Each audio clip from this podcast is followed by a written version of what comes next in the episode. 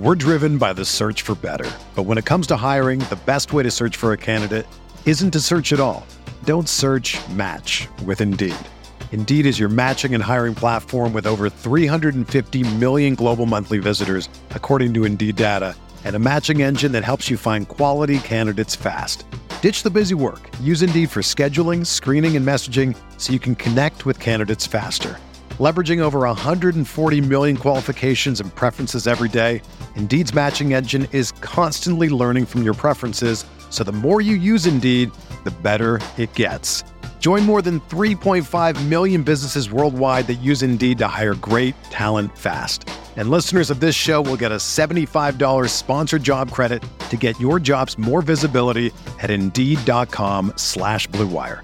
Just go to Indeed.com slash BlueWire right now and support our show by saying that you heard about Indeed on this podcast. That's Indeed.com slash BlueWire. Terms and conditions apply. Need to hire? You need Indeed.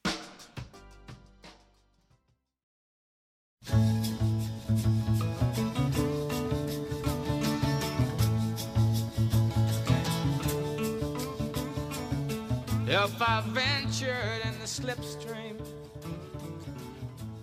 Coming up next on Inside Golf Podcast, BMW Championship picks and some NFL discussion with Jeff Feinberg as well. But first, we are presented as always by RickRunGood.com. All the stats, tools, and info that I'll be referencing on the podcast can be found over at RickRunGood.com. My Monday article is up there already. I've got a DraftKings article that will be posted on Wednesday, and that Slack channel is always the best place to reach me with any questions throughout the week. So sign up today using promo code Andy.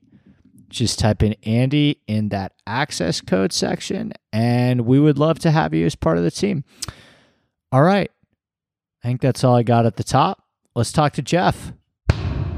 All right, Jeff Feinberg is here, Mayo Media Network, odds checker, BetSperts Golf. Jeff, congratulations, man. I know you've been I, I obviously a lot of people were on him this week, but but you've been there since day one. And I, I my biggest takeaway is I, I think the no win thing, it's just it's dead with these guys. Xander, Finau, Zalatoris now. Like we're we're living in a new reality that I absolutely love.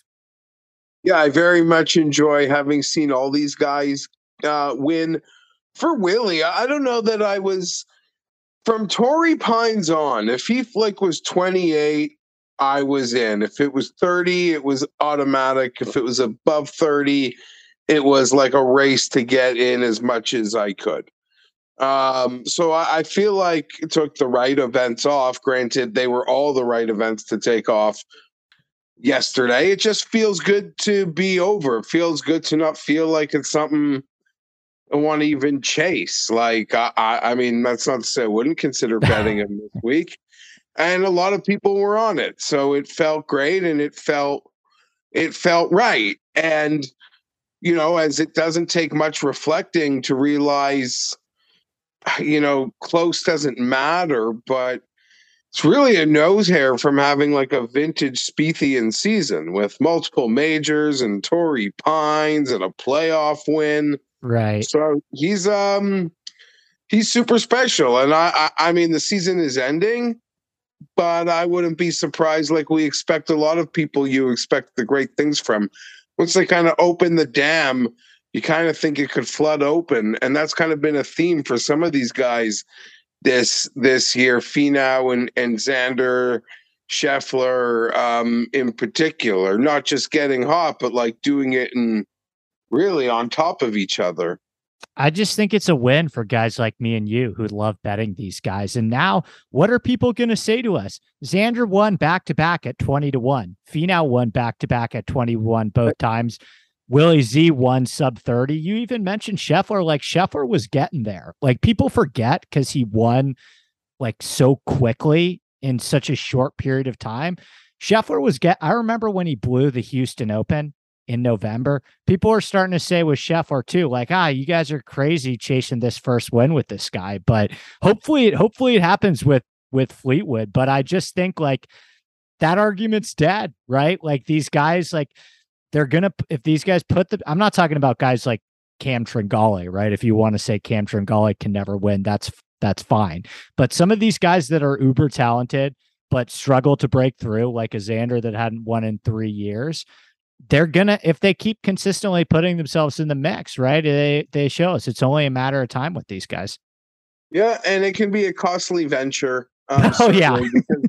every time they contend, they they kind of suck you back in again, and then you get to full field events, and the numbers get bigger, and um, certainly more swings and misses. But the fun thing about golf is, uh, unless you're hitting like real chalk, it doesn't take. Uh, it doesn't. It only takes one to make you uh, more than whole on a guy you've been riding pretty much, unless it goes unless it goes too long. So yeah, we'll, we'll see. But you kind of said it with Scheffler. I did that draft where I'm like a runaway winner. I I took Scheffler in the second round, and people like a I wasn't a slam dunk for me. I knew I was making a decision. Like the all the picks before that felt like they kind of were automatic. And now this was a decision, and I picked Scheffler, and a lot of people, not so much the people I drafted with, but like the talking heads in the comments, like that pick was really um, kind of taken taken apart. So yeah, I don't know. It's just it is what it what it is. But it, it, it, for the most part, it ends up just costing me a lot of money.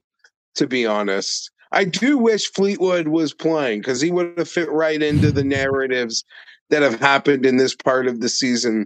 Uh, for me, at least, for me at least, I'm sure we all, everyone has their own opinions on who that guy might be. Right. I think he's probably playing Shinnecock with Harry Styles today. Um, if I had to ask you, whose career are you taking going forward? Scheffler, uh, Scheffler, Zalatoris, who'd you pick?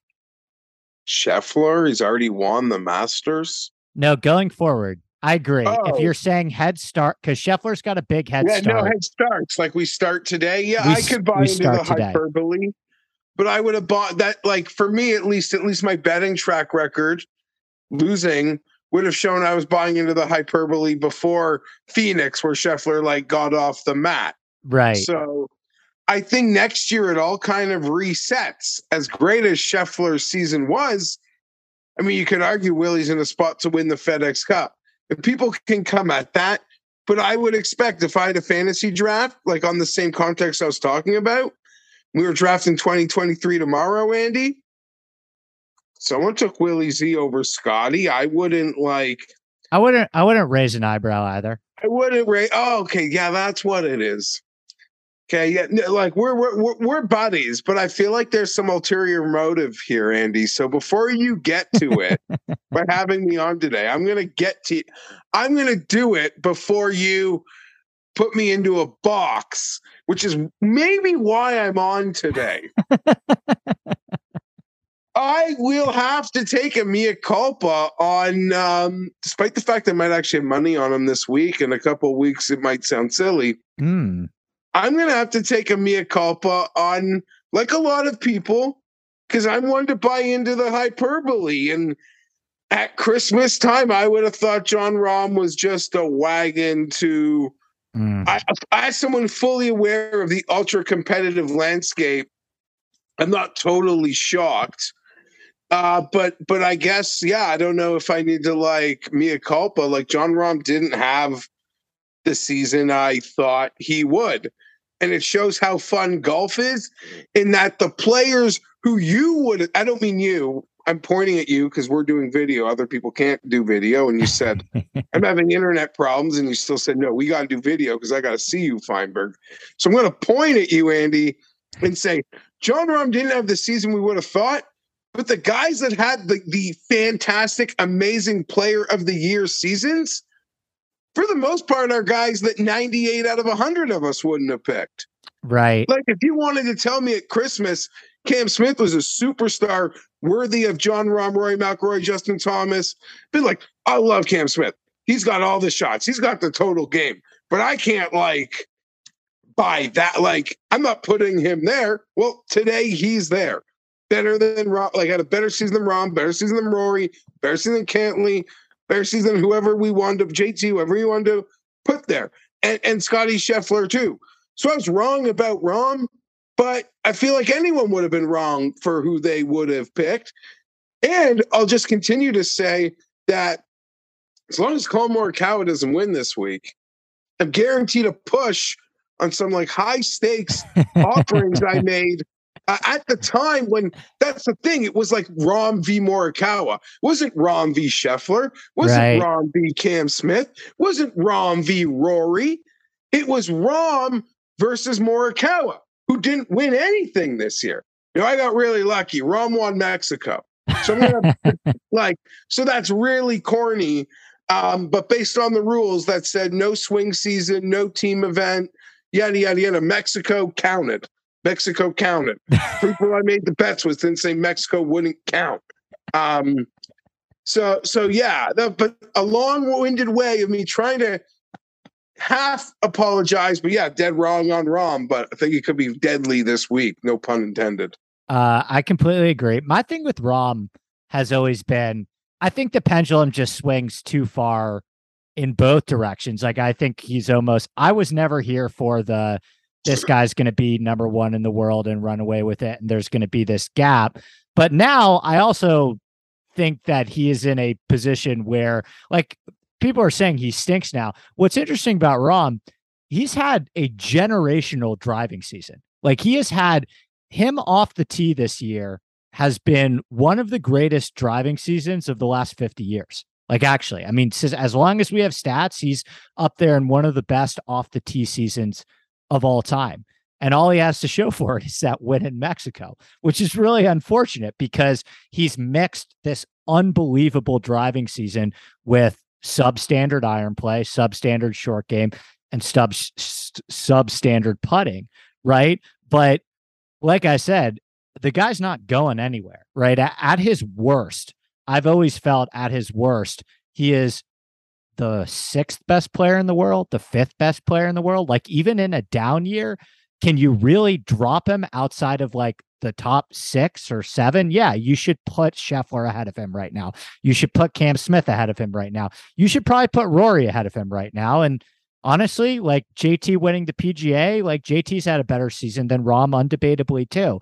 Um, but at like at minimum, he's the sixth or seventh best golfer in the world. Like I still I'm if you're asking me like for next year who I'm taking, he's in the conversation for the number one draft pick. Like if if you're doing a fantasy draft, you, he's in that conversation for next Well, year. it's like it's like I guess a Christian McCaffrey, not to like take an injury, but it's like, okay, the guy wasn't the best player last year, but still might take him first overall. I don't know that I would. I'd hate. You know, the funny thing is, I would hate to have first overall in a fantasy league for 2023. I would hate it. Give me five. Give me six. Let me get Jon Rahm four. I, like or any of them. Like I would hate to have first pick. I talked about the decision I felt I had to make last year, like in the second or, or near the at the ladder. Yeah, no, I'd hate to be making the decision at the at the top for sure. I I, I don't even know. But I guess I had to do it now. JT probably feels like the safest because his contention rate is unbelievable Mm. unbelievable.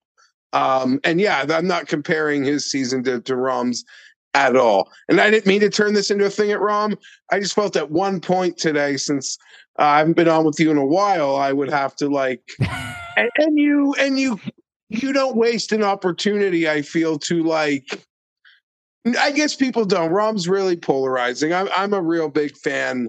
No, I I get on him a lot, and a bit of it is a bit and a joke with my friends, but Yeah, I get on him a lot. course. Y- Um, but I feel like he'll find his uh, equilibrium again in terms of like work life balance. I think the driving stuff comes so naturally to him.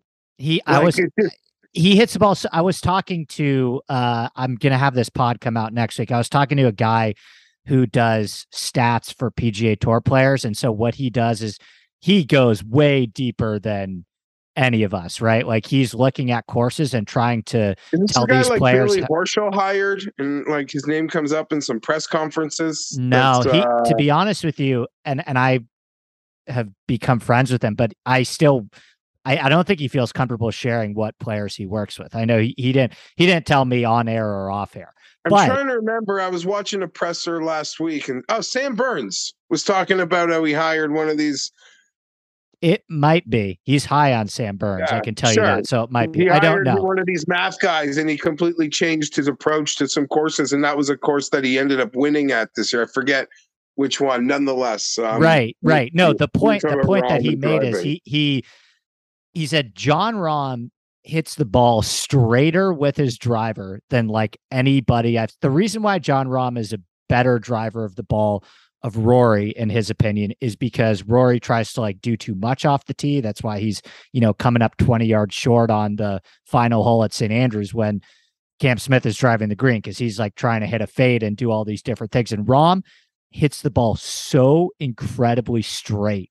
And that is on PGA Tour courses, on stock PGA Tour courses. Like that is a shot that is going to make you a very rich man over a very long period of time. Like he is a very short and repeatable swing that is going to age very, very well. We're driven by the search for better. But when it comes to hiring, the best way to search for a candidate isn't to search at all.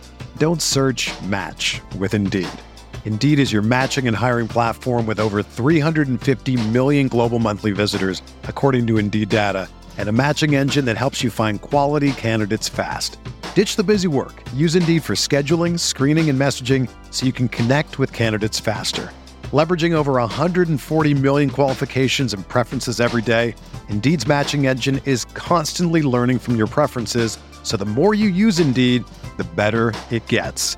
Join more than 3.5 million businesses worldwide that use Indeed to hire great talent fast. And listeners of this show will get a $75 sponsored job credit to get your jobs more visibility at Indeed.com slash Blue Wire.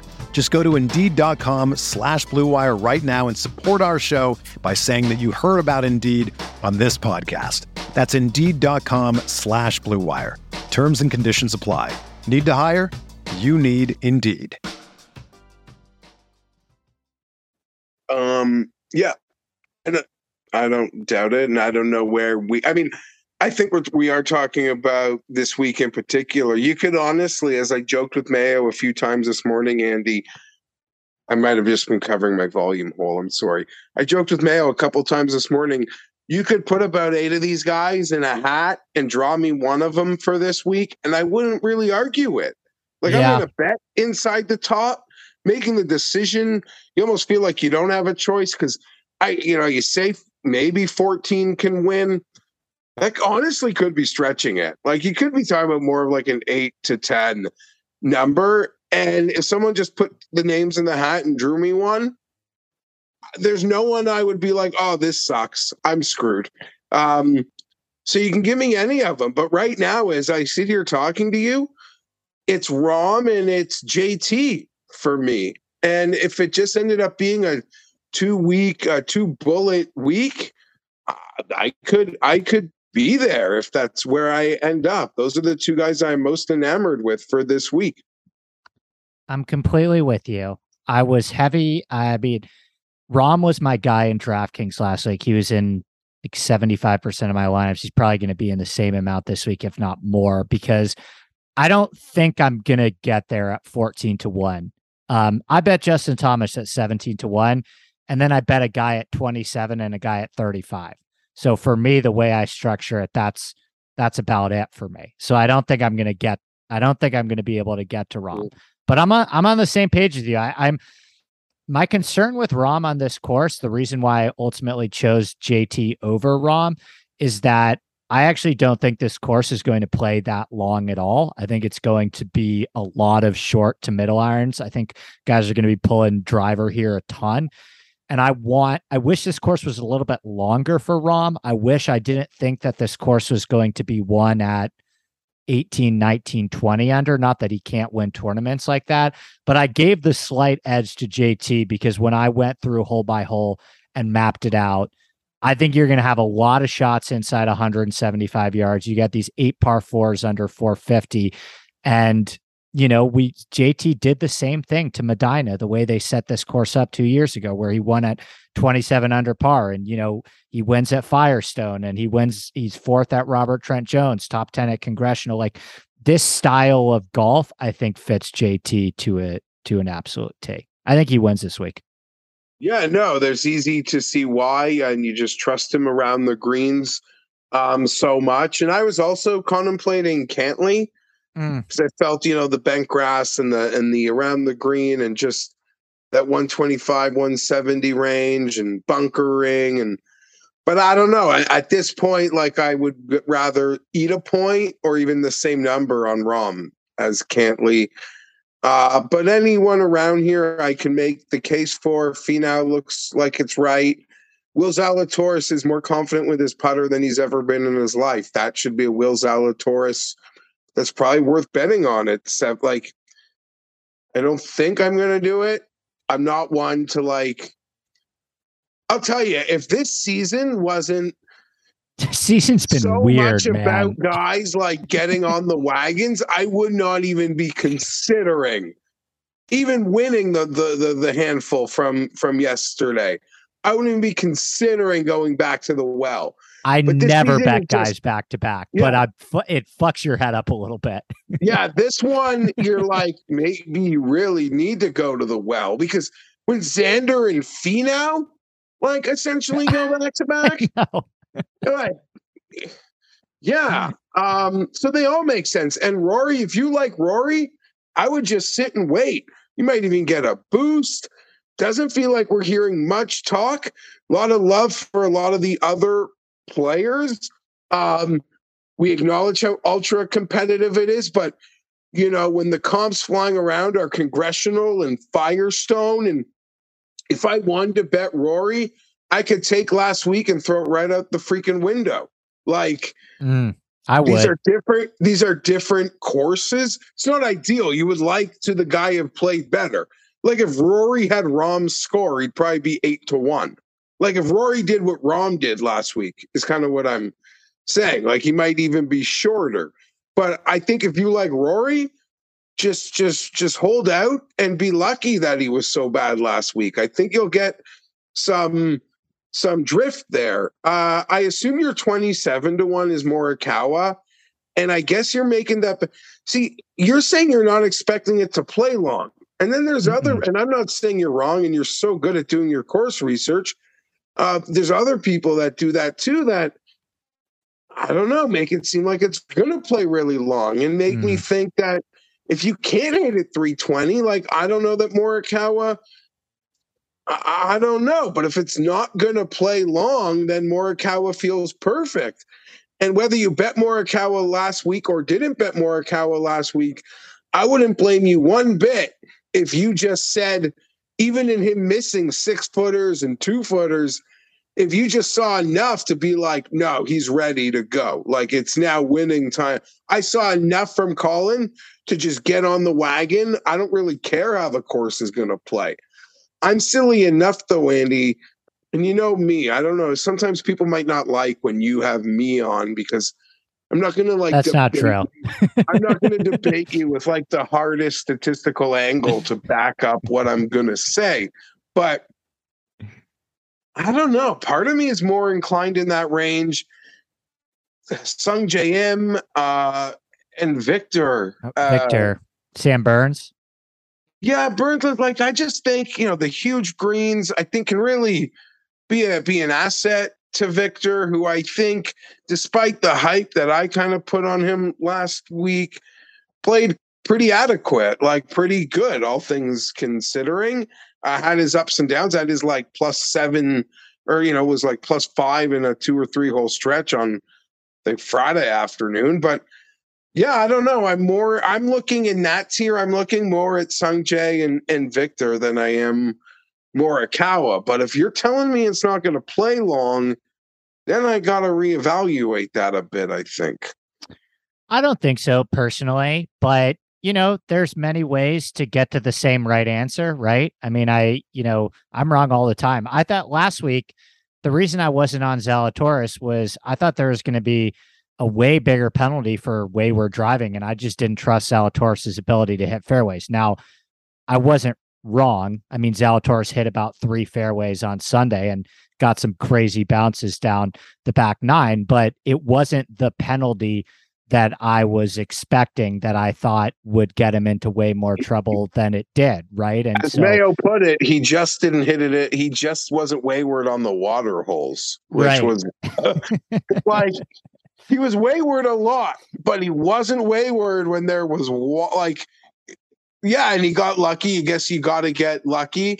Um, yeah, I'm not saying he got lucky. I'm more saying like I actually think that it thought was pay a bigger mistake. price. You yeah, thought, I, I underestimated. his total birdies would be the same, but there would just be enough numbers that would kill or ki- not kill, but hurt the ability to win to the point where like you just can't make that many squares and win at a place like that. And he he did it. He did it. He did a great job. Hundred percent. And and not to get too into the weeds, but I I had some concerns about like the unpredictability of Bermuda rough. And then I was watching Zalatoris his swing path and the way he's so steep and get we don't need to do that whole thing. But anyway, um, yeah, I mean, listen, the reason that I am on Morikawa and I said this kind of about Southern Hills too, which is what led me to Justin Thomas is if you actually map out the holes, which is something I've been trying to do more because I think it it's a lot when you actually map out the holes, you figure out that courses based on where the elevation changes are and the bunkers are that they tend to play a lot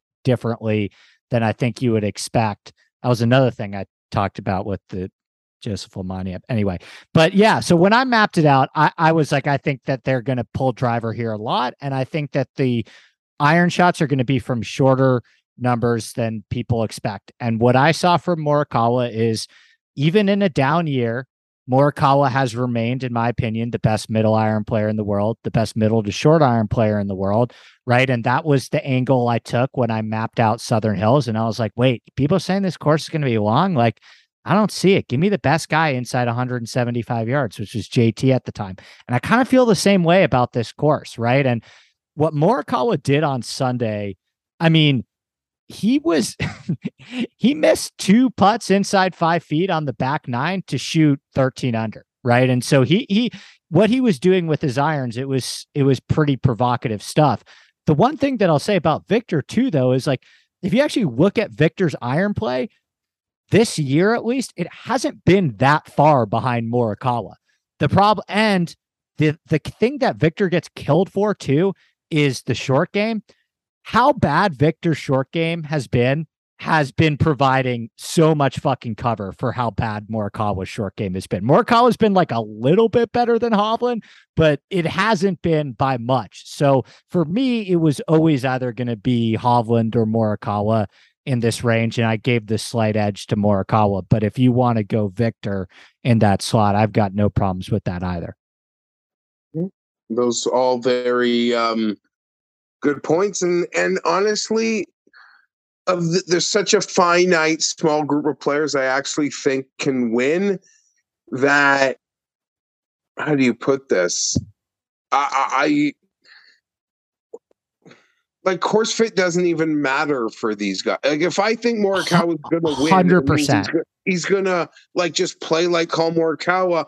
I don't care if like one course might fit him a little better than a different design. I have this feeling, or the stats are telling me that Morikawa's ceiling week is upon us. I'm just betting him. Like all the pl- like I'm only debating between like the best players on tour for my money this week. That is it.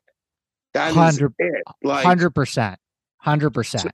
I always say that with the with the elite guys, with the elite guys give the tiebreak to how they're playing. With the guys that you're digging for dirt in DraftKings at the bottom, look more at course fit. Yeah. I always say that. You're 100% right. And I agree with you. I don't think that this week, like, there are two bets that I would make above 40 to 1. I'm not making either of them because I'm just sticking with my three guys under 35.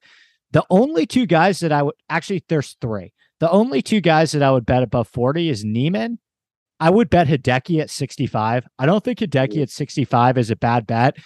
And I like Aaron Wise a lot this week too. So yeah, Niemann and Hideki were guys I spoke about. Um, with Pat this morning. Hideki 65 seems like a real sneaky one. Yeah. And Niemann on bent grass, like he'll survive. If I go like hard at the top, then he's just dead. There'll just be no room for Niemann. I'll maybe be able to squeak in something like with Viktor at 30, and that would literally just end me. If it'd be hard. But yeah, those would be the two. Niemann on bent grass survives to the end. Niemann last week, I think he showed a lot of us who are even fans of him. Like you cannot win, you cannot finish top 10, and I can still be really impressed by what you did, especially because it's not, you could argue, not an ideal course fit with the Bermuda. Like he just impressed me. So I would have no no part of me would be shocked if Niemann played to his ceiling this week, which in my opinion would put him, you know, like he wouldn't be a favorite versus any of the guys we mentioned, but I'd take my chances with him and a 45 to 1 versus any of the guys. Uh and yeah, there's Hideki would probably be my like end point, but I respect a bunch of these guys. Wise, Conners, Cam you know, Davis. Conners I like feels like a guy like if he's gonna win, it does kind of feel like maybe it would be something bigger than like a shitty event. But yeah, that's fair. I'm not there. I have I have waxed poetic about Adam Scott all year, and well, he's won nothing. I feel he's been consistent. Uh, although I don't know that I could bet him this week. And honestly, the only thing over a hundred to one, and at this point, any bet you make, and I would never do an each way. And I don't want to say I'm going to do them this week because then that could lead to me being overextended. And I'd rather just, I don't know, take my shots because that's my personality. But it is a FedEx Cup second leg. So if you're really betting anybody over 60 to 1, you probably should find some placings. Right. I think Pendrith is a fit here. My uh, guy. I don't know I, much I about the course. Taylor. Yeah, you could debate the course. It depends because how do you put this? Depending how someone sees the course, he's a fit, he's a not fit. It is a good fit, but, I, in my uh, opinion. yeah, I think he can smash it. I think the range, that iron range he works for, I will be investing in in Pendrith in in some markets this week. If if Pendrith didn't have the injury, Andy, I wouldn't be shocked if like a full season Pendrith was worth 60, 70 to 1 in this event. I would have been betting Pendrith. I mean, I was literally re for for 2 months straight. I was refreshing every single as soon as the fields came out on Friday. I was refreshing to try and figure out when Taylor Pendrith was coming back for 2 months straight. And I I had him at the Rocket Mortgage and I was in the car listening to PGA Tour radio during that on a long drive, so I didn't get to seem like he kind of wilted a little bit on Sunday to to Tony, but he is really good. He's really good, and he hits the ball an absolute mile. And in terms, if you want to talk course fit, well, look at what Taylor Pendrith did the last time he was on a tree line bent grass course with bluegrass rough and somewhat easier scoring conditions. He almost won the Rocket Mortgage. He's had a ton of success on Winged Foot as well, which is the same strategy, in my opinion, that you want to take off the tee here. So I'm with you. I think he is. He's a bright light for Canadian golf. I think in your future, I seriously believe that he might be a star. Listen, the President's Cup's going to go down in a month. I have no doubts that I mean maybe guys like Hadwin and Hughes are getting captain's pick conversations because they don't have much choice. I mean, that's dumb. If they have any analytics guy working for them, they're, they shouldn't would take. Be the Canadian who would be like a way better fit at Quail Hollow. Fuck yeah. yeah. Yeah. and I know they don't have a ton, but I would just say like respect and reputation. I, I, I have very little confidence they're even considering him, and maybe he doesn't even deserve to go. You could do. I don't even care to deep dive into who their captain's picks are. I know they're not going to be attractive. Um, uh, you know, compared to what's going to go on on the other side. But uh, yeah, like in terms of Canadian golf, anyone other than Corey Conners gets to go to Quail Hollow, Taylor Pendrith is who it should be. um, I think since we've probably we've touched on most of the guys that I want to talk about. Um, I floated this theory now that you got me on the President's Cup. I wanted to ask you this because I I floated this theory as like a semi joke, but I also like kind of believe it. Do you think that they that part of what was in Cam Smith's contract was we want you to sign now and we'll cover what you could have made in the FedEx Cup. This is a message that we want to send about the insignificance in our minds of the FedEx Cup playoffs and the President's Cup. Do you think he's gone? Shit. I honestly don't know, Andy. That's I was like a lot of people thought he would just fully have his cake and eat it too. I'm not surprised by anything Liv would do in terms of a buyout. Like I'm sure anyone with commercial value, like a, even a Rickie Fowler, who, you know, shocking, good for, I don't know what the story is there, but I have no doubts if if Ricky was told by Puma, if I'm leaving, they're going to drop me, Liv would say, okay, what does Puma owe you? We'll just pay you that. Like, right. I have no doubts they're happy to make the make goods on what you could lose. Cam Smith, you want to embarrass the PGA? We'll give you a second place FedEx Cup check just to not play in it. Maybe that's pull. I don't know that that helps them. I would argue Cam Smith going out and beating Jordan Spieth would help them more. Cam Smith becoming number one in the world, Liv actually taking the current number one in the world. Yeah player of the PGA player of the year, which is what would happen. His season would be better than Scottie Scheffler's, which is one FedEx Cup win. You could argue it might be better now just based on the separation of dates between the wins that he really like was more consistent from January to today was Cam Smith. So I would argue Liv would get more out of him playing and then taking him, giving him that spotlight. But I'll tell you what, Andy, I'll tell you what, I think the FedEx Cup, in some ways, in my opinion, should scare the bejesus out of Liv. And by mm. that, I mean, I don't mean that the FedEx Cup is good or special. I mean the fact that the FedEx Cup has never fully resonated in the American sports psyche, in the world sports psyche. Should show you all you need to know that the FedEx Cup is the PGA Tour's version of cash grab golf. Right. Cash grab golf never moved the needle. It never moved the needle. In a million years, Liv could get five more whales. They'll never have a field like last week. They'll never have a field like this week the casuals don't recognize Saint like they don't this week doesn't move anyone's like moves our needle. We love yeah. this. And we'll find time for it at the end of August when we're the psychopaths because it's the end of fucking August and you shouldn't be home watching golf. But right. but but to me it's like you want a, a trial ground for in the best case scenario of the world liv could be what the fedex cup is like, I mean, that is like the, in my point, like a field that strong cash grab golf. It never resonated. Not saying that people don't watch it, but I even put out a poll like, yeah, we like the field. We acknowledge the field is strong, but the FedEx Cup doesn't matter. Patrick Cantlay won it last year. No one is going to sit here and say that he was the best. Like in that moment in time. Can, can you name hardest. off the top of your head who won the FedEx Cup in 2019? May like Rose. I, I can't. Yeah, I, I know no Rose or. Uh, Spe- That's the point, right? There's no there's no emotional investment or connection to the fans. Never, and I said this to my boys at Bedspurts, who like they'll do a prop show on anything. You would never in January when we're doing season preview. Okay, who's going to win this major? Who's going to win that major? Who do we think's going to break through? Or you could bet anytime. You would never like, oh, who's going to win the FedEx Cup? Because no. it doesn't prove anything.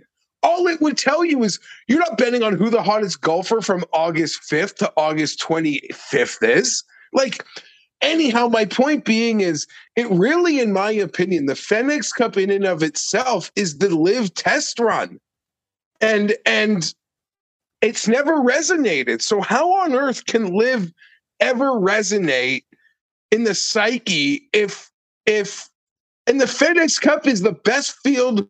Liv will never have a field like this week, even with four more whales. I shouldn't say that. In the near future, like even if they had a field like this week, Right. catch grab golf just doesn't really move the needle. It just doesn't. So there's my thoughts on that. And as for Cam Smith, I kind of agree with a lot of I don't know why I feel less harsh about him than others. Maybe it's because like his timing is so perfect. How do you fault him in any way? I kind of part of me wants to have sympathy for the for the angle Andy that he's not an American. Right. Let That's a good point. a That- yeah. He's I- an Australian, and you've seen that come out of Australian media because they're going to stand up for their boy. And I don't even play this as a be loyal to Greg Norman because he's Australian. I mean, the PGA's taken a dump on Australia, but at the same time, the PGA's taken a dump on a lot of great American cities.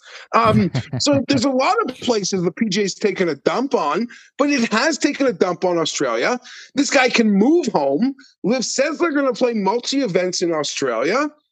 He can the Asian like he's just closer for their Asians. He can just move back home to where all of his friends and families live. That doesn't mean he has to sell his Jupiter boat and compound. It's a lovely place to go and own. And Liv's going to play tons of North American golf, and you have your home here. But I don't know. It just feels so much different to me than eh, you know. Maybe it's all just personal preference. And when a guy wins you like seven k like a month ago, you're you're easier on a decision he might want to make. But I don't I don't know. They have no allegiances to American pro sport. It would be like if he told you I watch uh, Aussie rules football. The NFL's boring to me. Like that's just what he. right.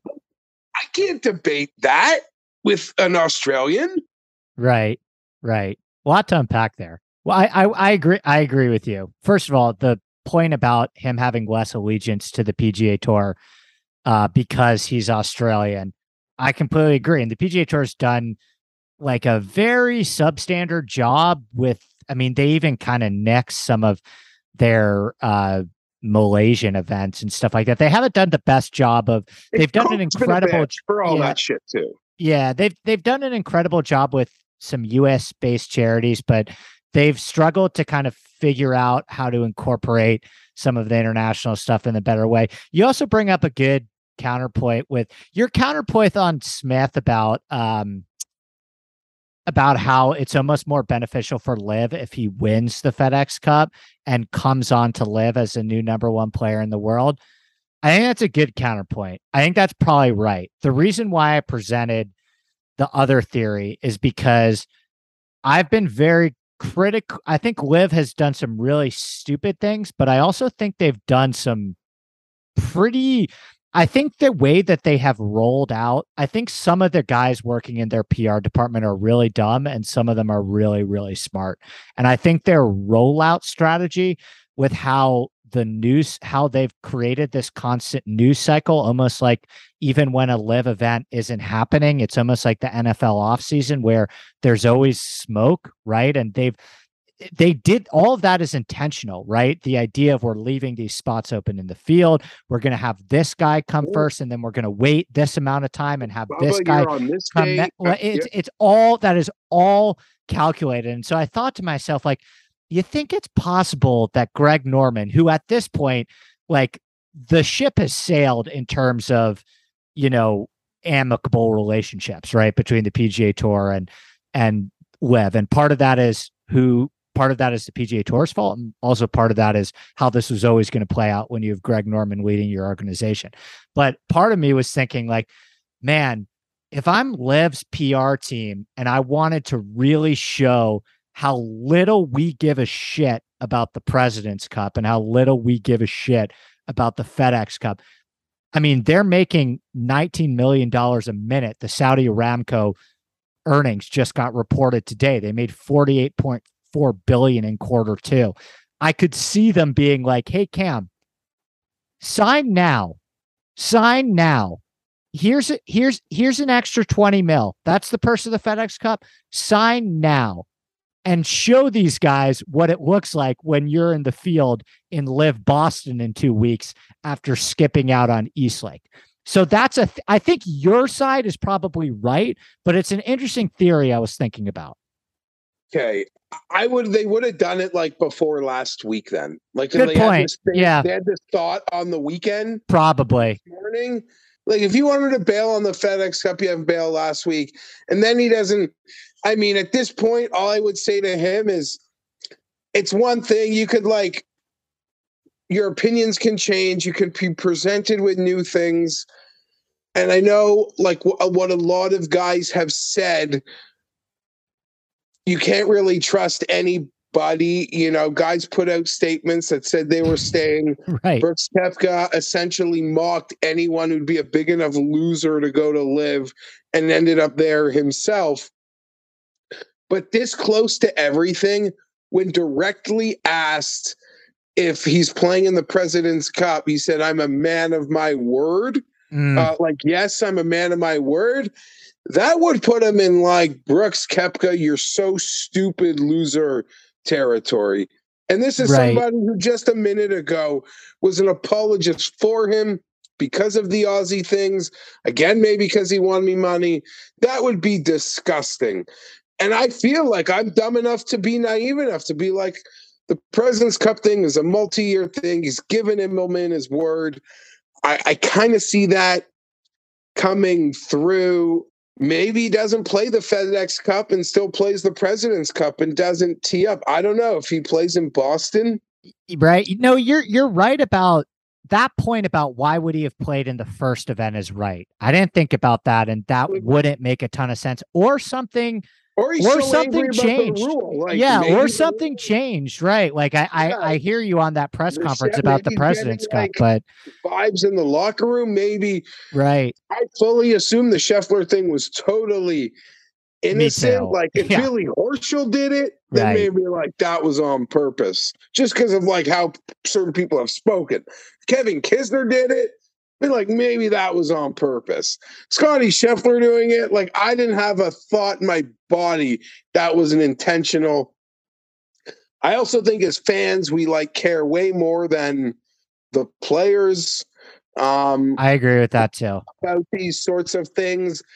It's kind of like pro sports. Like you have guys that want to be the best, and then you have guys that get drafted. It's like I get three contracts out of it. Like just staying in the league is like the win. Like I got drafted, like first round. Like I won. Being great. If I'm like good enough to be great, that'd be fun. But I'm not like going to work every day to try to be freaking great. Like Yeah, I, I- you know, it just everyone's got different personalities as to how they they see things. I'm still pretty naive to think that Cam Smith's going to actually play in the FedEx Cup finale, and yeah, that's probably a really naive thought, to be honest. The more that I say it, no, he might. I, I don't know. I, I think you could go in a lot of directions with it. I floated that theory, but I think there's some really good counterpoints to the contrary. Or he's hurt. Yeah, or he's hurt, or he is just hurt. On that note, like all like really quick, Andy. Yeah, let's do football. Yeah, but we're just like pretty much a month out. I think it's okay to let the book sit on your minus 320, minus 325, minus 340 for the President's Cup. I'm not point. like if you're Yeah. like you're gonna make 30% money in a month. You stocks guys will take that in like a six year investment. Like I'm telling you, you're gonna get it in a month. In a month. I don't even care if Cam Smith plays. I don't care if Hideki plays. They could let Ancer come back and play. There is no chance. We were talking about their captain's picks. Like it's gonna be Ryan Fu- like I don't want to deep dive. I don't want to like load up who they're going to be. It's just going to be an annihilation at Quail Hollow. And you can, it's like a month ago, six months, like months ago, it'd be like, who wants to let that money sit there and wait? It's now within a month. I think it's kosher to let the heavy money just sit in the book and take your 30% in a month. I do. I think we're now inside the time frame I where it's an acceptable move. I know you got your NFL futures. Or, Once they it'll announce the you teams, though, Jeff, once people see how crazy the teams are on paper, the line's going to move. Yeah, I think it's going to be 500 even if Cam Smith is there by the time it starts. It like should be. 400. Like, even if Cam Smith is there, it's going to be like north of minus 400. Um, so that's just my advice in the sports betting world. My like that's an laughable take to advise it. In like the money making world, 30% in a month is is is is a move anyone would want. So there, there, that's it. We can let's go football. It'll be on during football. That's all I Um, know. All right. So I want to, I, I dug into football for the first time this week. So I, I got, I dove, I haven't done, I haven't made a lot of bets yet, but I really started to get the gears turning in my mind kind of in football mode. I have some takes I want to run by you real quick and some bets that I want to run by you real quick. But give me quick, like, what's the state of the union? Because I ran a, I, I ran a bit of a football model and I don't, I don't pretend to make, to know as much about football as I do about golf and say that my football models are as good as my golf models, but You crushed it. My I did perception crush- is I'm- you absolutely crushed it last year. And I know like the Chargers ruined some perfect weeks for you. You go four and one and your one loss was like picking the fucking Chargers. I remember that too a lot too. right. So that's what I was going to ask you. It's like the char- the Chargers to be have like are the are at minimum the fifth worst team in the N- the fifth best team in the NFL.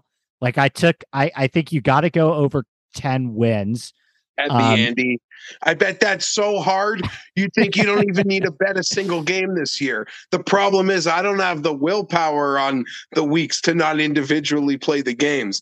But yeah, I took minus 10, minus like 118 when it dropped. Um, and now it's like a minus 10 and a half, minus one, like 40-ish. So I feel I think yeah, I got minus one thirty ten, which yeah, I was yeah, happy. yeah. with. No, I like I like it. I like it. I, I'm in on that. Heavy, heavy. But but heavy. but but like, are they the are they catching too much steam? Are they because I imagine I was looking at a lot of football numbers, and if I'm looking at all these things, and I know all the professional bettors are looking at these things too with the grading of the different units, and th- I mean, they you could make a case that their linebackers are that may be like the slight weakness in their defense, but you stack this roster up on paper. Like, are they are they are they everyone's pick this year? Because I don't, I haven't, you know, I'm not like deep into NFL Twitter. I've been listening to a bunch more NFL podcasts and stuff like that. But what's like the temperature of the room on on the Chargers? Are people picking this team to win the Super Bowl?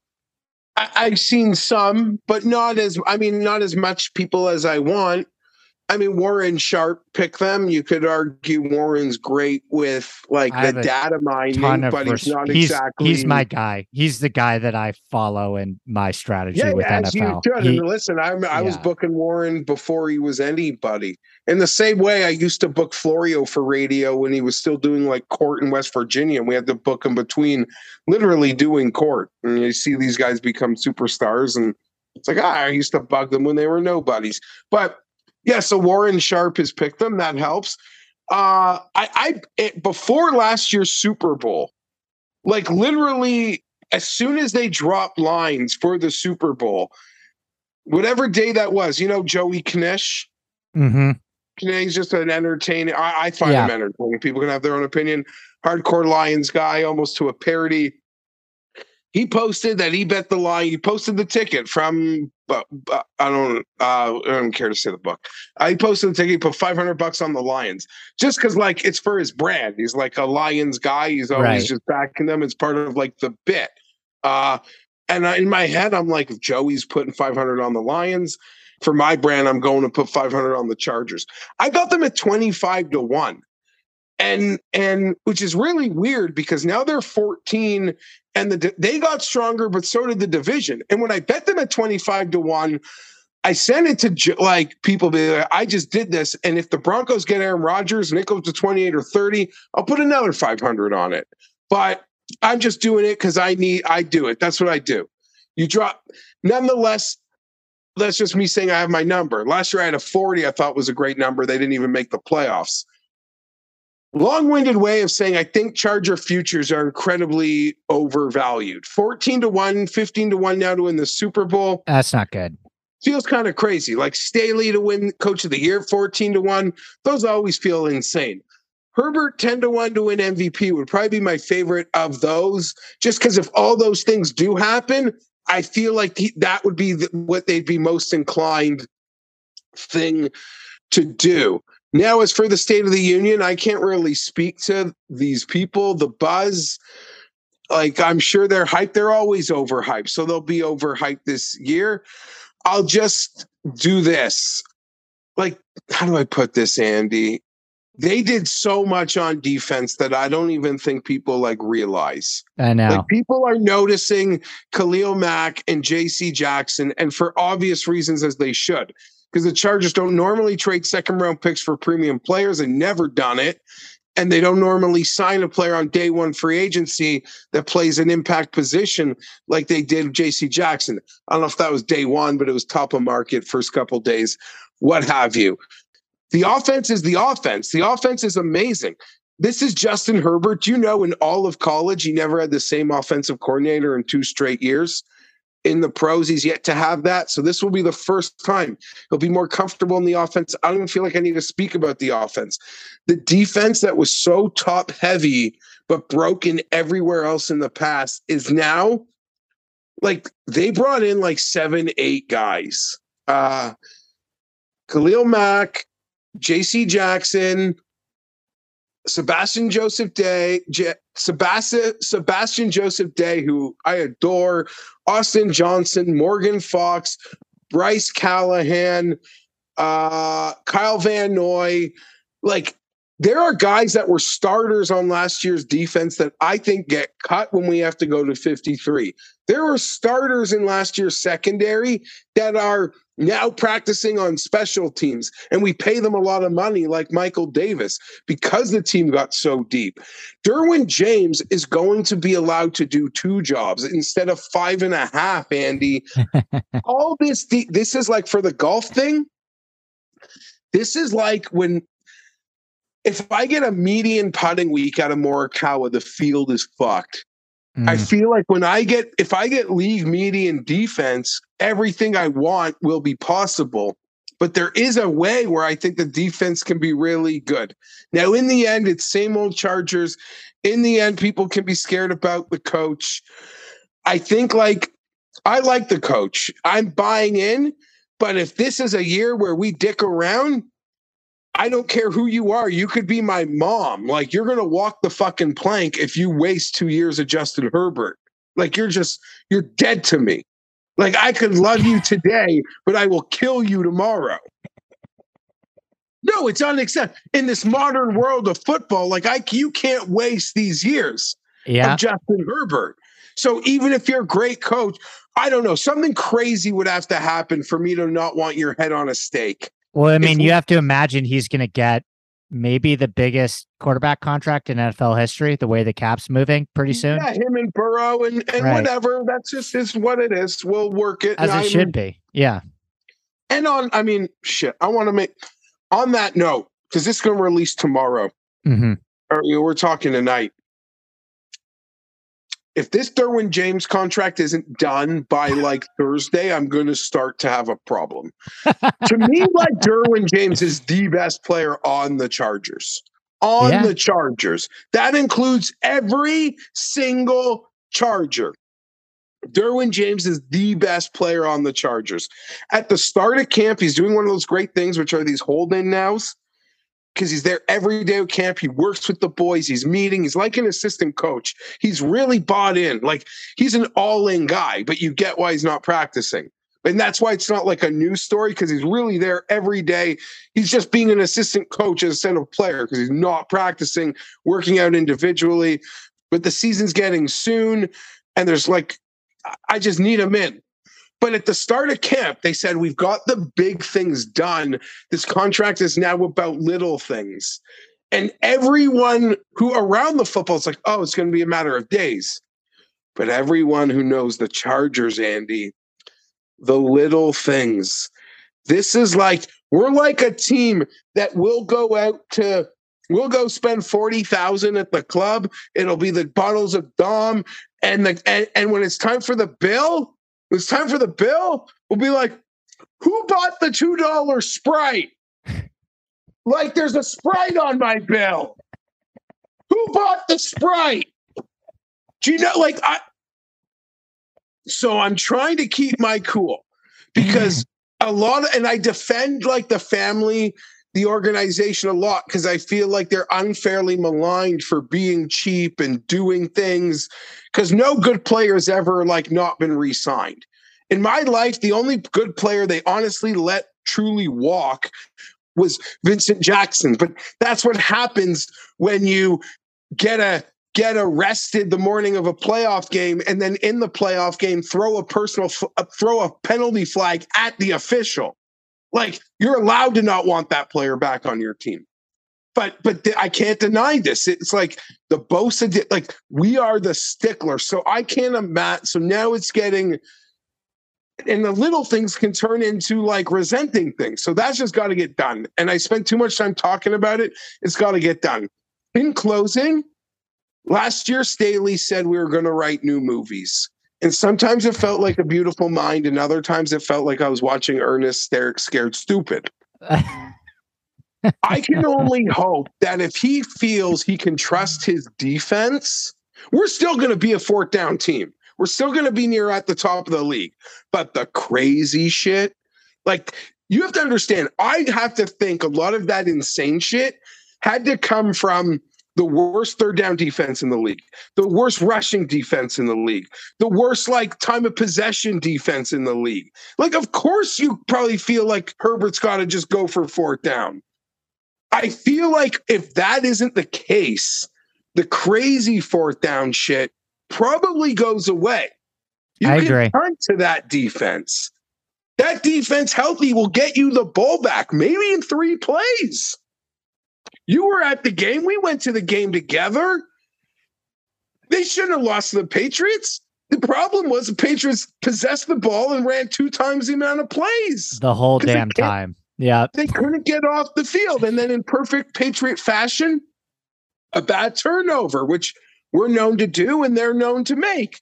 But the defense just couldn't. So, like, you have to assume that from an outsider, if he gets league median defensive play, if he gets like top 12 defensive play, there's no way the the fourth down insanity stuff can continue. Like, you know, on our own 18 yard line sort of shit. Like that stuff.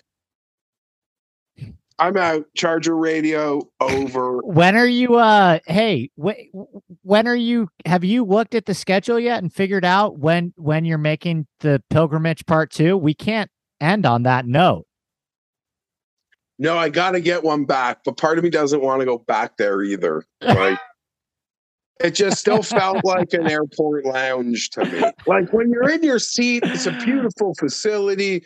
Seems like every seat is nice, but I just felt like I'm in some like airport lounge. And listen, I'm a Chargers fan. I'm not supposed to have some experience of a home field. I get it, but I don't know. I'd rather like a dungy other I'd rather like a beaten down I don't Uh, know. uh, yeah, don't know. a stadium with a little heart and soul. And SoFi Yeah, doesn't it's have a soulless soul. building. It's Yeah. built for like the Rolling Stones and WrestleMania. Like it's yeah, I don't I don't know. And and you know what, Andy? That's probably again it's growing. Like little by little, the fan base will be a bit bigger. I think you'll see it. You'll see it. Like they're playing when they play. I don't know. Just I don't give me any team when they play the Cleveland Browns. It's invaded by Cleveland Browns. But I think going forward, you're going to see mom and dad in their Browns jerseys and 12 year old Timmy in his Herbert with mom and dad. Like You might be a- like, right. Herbert's that good. I don't don't think they're don't think mom and dad's buying a Deshaun Watson jersey for that. Well, well, yeah, sure. I mean, I guess you can turn it into any team. No, Like, I do know, I know, I know. the 10 year old boy who lives in LA, and it's hard because the Rams won the Super Bowl. So he probably just knows that and wants the darker blue team that wins. Yeah, Um, Herbert's Herbert's more of a Herbert's got more juice than Stafford. I agree. They're more Rams fans in LA, and it's not close. But I think if you're projecting the future, I agree. that's- the that's a debilitating thing. Like you to bet a team to win the Super Bowl, like with no home field advantage. And then like it's like the teams like the Chiefs and the Bills are not only amazing teams, but they truly have these in like like fantastic home field advantages. I'm not making an excuse. I think they'll eh, whatever, but I just mean like it's hard. I get it. It's hard for people to pull that trigger. 14 to 1 seems honestly to me seems like a crazy number. The schedule is light. That's why, you know, listening to some of the guys that do the hardened all day betting content, they say the number is small because the schedule, they start with Raiders, Chiefs, and you just got to assume they can find a way to one and one there, like worse, like one and one, as long And as that's one and one. the middle period, they go through a stretch in the middle of their schedule where there are a lot of there are a lot of W's in there. Yeah, so that's what people are talking about. It's like, here's the thing: if you don't want to bet the Chargers to start the season, the problem is the schedule sets up for them to be like get off to Seven a really. As long as they don't go 0 and 2 versus the Raiders and the Chiefs, which I don't think they will, but I'm self-aware enough to know that's possible. You know, the you know, like those they're both going to be three, three and a half under three point spreads. You can be 0 and 2 in that. Then it's just a runaway of Jacksonville, Houston, Atlanta, Seattle, Cleveland week five, which is uh Watson. So they're set up to be okay. I have But- them starting. Yeah, I have them starting like seven and one. And then I have them stumbling a little bit in the second half, but I still have them at 12. They'll break my heart. Like I have no doubt about that. They'll they'll break my heart. They yeah. Um, quickly, who gets out of the NFC in your opinion? Because I have some thoughts on this. It's wide open. Like I think I I don't know. I have a future on the Vikings, but that doesn't mean I actually believe the Vikings, if that makes any sense. Yeah. I'll tell you what. I think people are, and this is just when I ran the numbers and I do it by I grade out all the units and then I put a percentage. It, anyway, the point I'm the point I'm going to make is I think people are overrating the Davante Adams loss. I think the Packers roster is stacked. I really do. I think they're. I think they might have the best linebacking core in the NFL. I love AJ Dillon. I love their secondary. They might have a top three front seven as well. I think their offensive line is awesome. My only concern, and this is like the opposite of you know unquantifiable, not numbers based, is like I I just is is Rodgers like too weird? Like is he just going through like a has he are people in the locker room responding to this right? Like i, I like that's my only concern like he, he just seems like he's going through a bit of a a thing right now and is this guy going to be a leader of men and lead a team to winning a super bowl? But i think the packers roster is unbelievable. I think they have a top three roster still in the nfl and if you can and listen man like if Rodgers is great think about how many Super Bowls Tom Brady's won with like substandard receiving corps, right? Like he had that one year with Wes Welker and Randy Moss, right? But like Rodgers should, if Rodgers is the guy that we think he is, he should be able to overcome this. I actually kind of like their rookies, the two rookie receivers that they drafted to. Not saying they're Davante or anything like that, but I think people are actually overrating that loss a little bit, in my opinion. And I think, I think I think they're going to be really, really good this year. I just have concerns about like, and then two, like I want to get your take on the Packers, but I have a I have a take on the Bucks too. But it, I just like my I I I worry about like what's what's going on with Aaron Rodgers right now. Is this a guy I want to lock my money up with? Yeah, I actually really like the case you made for the Packers.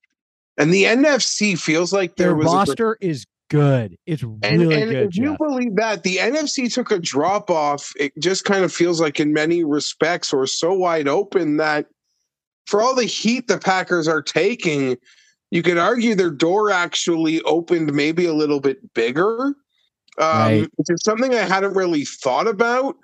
But for all the heat they've gotten this offseason, their lane to the Super Bowl might have actually gotten wider in some respects. Now, you might have to feel as you do about Davante, but I I I I don't want to make this about Davante and make it more about yeah, Aaron Rodgers like Tom Brady, like any great quarterback, like they just make great receivers. Like they will make the receivers.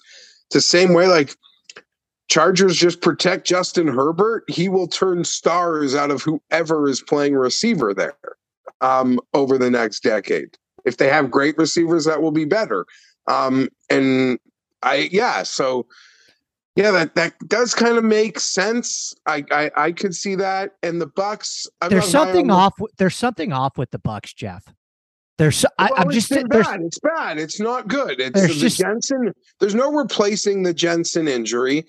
Jensen, like Brady, that was essentially announced in co like with the Brady returning. Like Brady told Jensen, I'm coming back with the Bucks, probably before he told anyone else in his life, go get your contract done with the Bucks. It's it was a horrible camp injury. There's no replacing that. You don't like seeing his O line get inferior.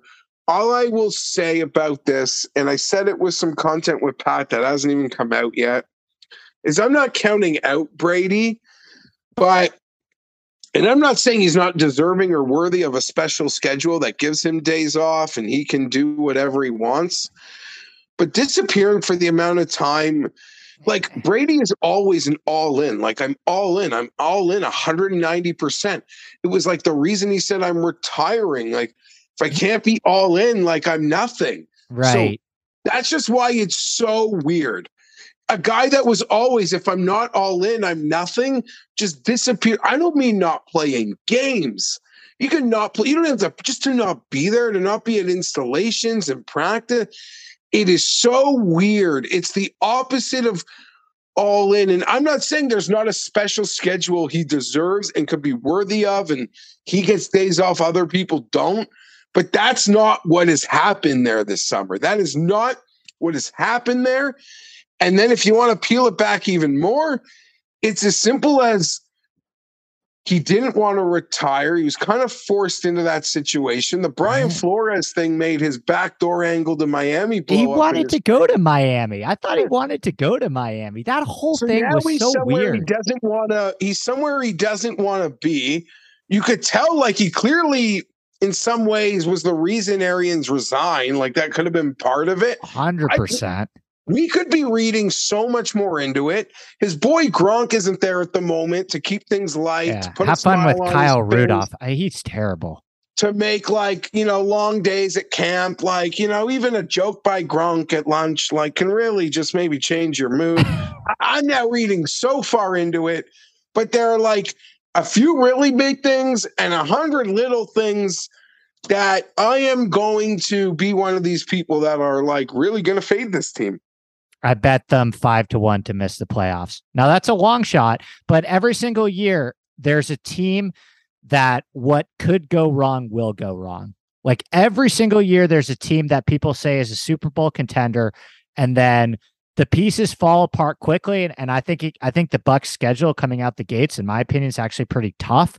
Um, but listen, I I last year my Super Bowl pick was I'm not embarrassed to admit it because I did so well on, you know, week to week, but I had Ravens over Seahawks, right? And you want to talk about two teams that had these Super Bowl aspirations, really, really great rosters. And then it was just immediately what could go wrong would go wrong, right? And both of those teams end up missing the playoffs. There's a team every single year that is going to have an over under of 10 and a half or whatever wins are and are going to miss the playoffs. And there's just a lot of weird stuff going on with that team, in my opinion. I mean, I don't even like, I don't even, from what I've heard, Mike Evans isn't even fully healthy yet. Godwin's coming off the ACL. Like, I think the Rudolph to Gronk thing is a is a big deal too, as well. You mentioned the offensive line, and then Brady's talking about how he does he doesn't like the heat in Tampa, and he's angry at practices and walking out of practices early. And why'd he? It's just like I, I, I just I think they're the best candidate if you want to take a shot. If you want to take a shot on more of a long shot bet, I would say bet the Saints to win the division. And I I took the Bucks at five to one to miss the playoffs. I think they have implosion. Like I think they have like break like what the hell is going on implosion territory. And I'm probably going to look really stupid when they win the Super Bowl, but I think they're a good candidate for that, in my opinion. Yeah, I, I, think the case is fair. I mean, I agree with it. And then the question is who gets the door opened. And and yeah, uh, New Orleans would probably be my pick, but I'm also like this weird Jameis fanboy who I like Jameis. I think he's who good. loves- I'm one of these people that think like, okay, what if Jameis kept his ceiling, but that year behind Brees and that extra year in New Orleans with with Payton and just in the culture, like elevates his floor. His floor in Tampa was horrible. Like it was, you know, 30 picks, 30 touchdowns. But the ceiling was like, you know, top 10 quarterback. The floor was like, we can't trust him at all.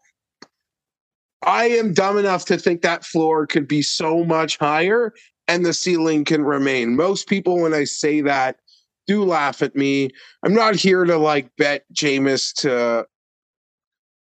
Well, th- they have a really good defense too. And like even before he got hurt last year, I thought he was making smarter decisions, whether that is the LASIK eye surgery thing or whatever. But no, listen, it's a like I get you are going to look so stupid doing the doubt Brady thing. I completely get it. I'm just saying if you're looking for like a long shot value bet, I like the Saints in that division and I I'm fading the Bucks a little bit, and I think the Packers are going to win the Super Bowl. I, I bet the Packers at twelve to one to win the Super Bowl.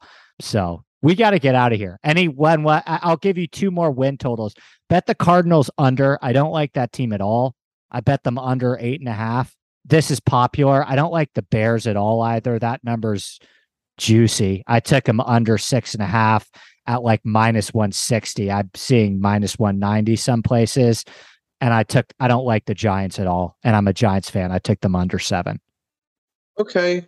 Uh, I took the Vikes over nine. I got the Chargers over 10. And to piggyback on your Brady Bucks thing, I guess it's only fitting to say, I don't think I've ever done it, but I'm in on the under. Oh yeah, it's like 10 and a half, 11, No. something like that. I'm going the other, taking this somewhere else, but on the way out, I'm going under Bill Belichick and the Patriots, the Joe Judge, Patricia. Mm, yeah, If it works there this year, like I'm going to bet the under on the Patriots, but maybe throw a couple bucks on Belichick to win Coach of the Year 30 to 1. it's a good because hedge. if, let's just say they're really good. Like you're gonna look and be like, his staff is Patricia and Judge and his son. Like we all thought he was an idiot, and they're amazing again. I actually do think the rug comes out a little bit. I think Jones. I don't know. Like I get it. He's a game manager. It's never sexy there, and they're always amazing. So I'll look like the idiot. You're picking on Brady. I'm picking on Belichick, but I agree with you on Brady. Andy, it's always great to chat with you. I'm sorry you get me going. Chargers radio, PGA radio, uh, it fires me up anytime. We'll do it again soon, buddy. Plug your stuff real quick before we get out of here. What do you got going on this week? Honestly, nothing if I can't get my internet to work. Yeah, Jeff's been on a cell phone this whole time. FYI. And I'll get to you. I'm going to be down there in LA around Christmas, but Okay. um, I think yeah, around Christmas time this year. So We'll we figure it shall- out. We shall see. I don't. I forget the schedule. You think I would know, but I don't. Um, all right, boss. All the best. All right, good to see you, Jeff. All right, that is it for the podcast. Special thanks to Jeff. Special thanks to rickrungood.com. No course preview next week for East Lake. I will be at my cousin's wedding. Shout out Will, who, by the way, is an incredible sports writer based out of Detroit. So I would highly recommend following him if you are a Lions fan. Uh, he always gives me some great nuggets. Anyway, we will be back on this podcast feed talking to Joseph Omania uh, next week uh, on his work providing data and information to PGA Tour pros. That will probably come out Monday or Tuesday. We'll see. Uh, but until then, best of luck with your bets this week, and we'll see you next time. Cheers. If I ventured in the slipstream between the viaducts of your dream, where mobile steel rims crack and the dead center back road stop.